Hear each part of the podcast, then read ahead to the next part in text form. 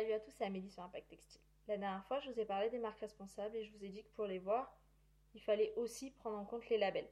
Donc aujourd'hui, je vais vous parler des labels. Il en existe différents et chacun a ses spécificités. Le premier dont je voulais vous parler, c'est le label GOTS. Il induit une entreprise soucieuse de l'environnement qui utilise des fibres biologiques et qui limite les substances nocives et enfin qui prend en compte les critères sociaux.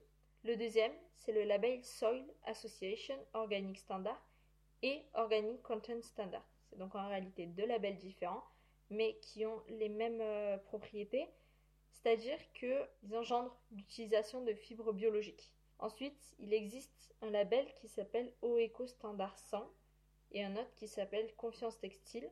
Encore une fois, c'est deux labels, mais qui induisent tous les deux une limitation des substances nocives. Après, il y a le label Fairware Foundation, qui est un label qui prend en compte les critères sociaux.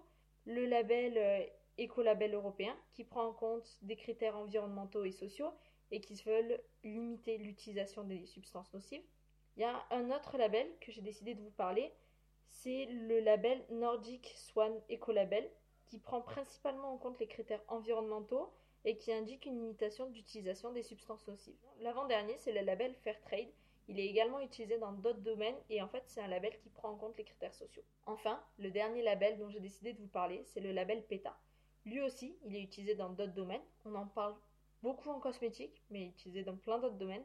Et lui, c'est vraiment un label vegan. Voilà. Je vous ai parlé d'un petit peu de tous les labels que j'ai pu trouver. J'espère que ça vous aura plu. Merci de m'avoir écouté. N'hésitez pas à commenter et à très bientôt.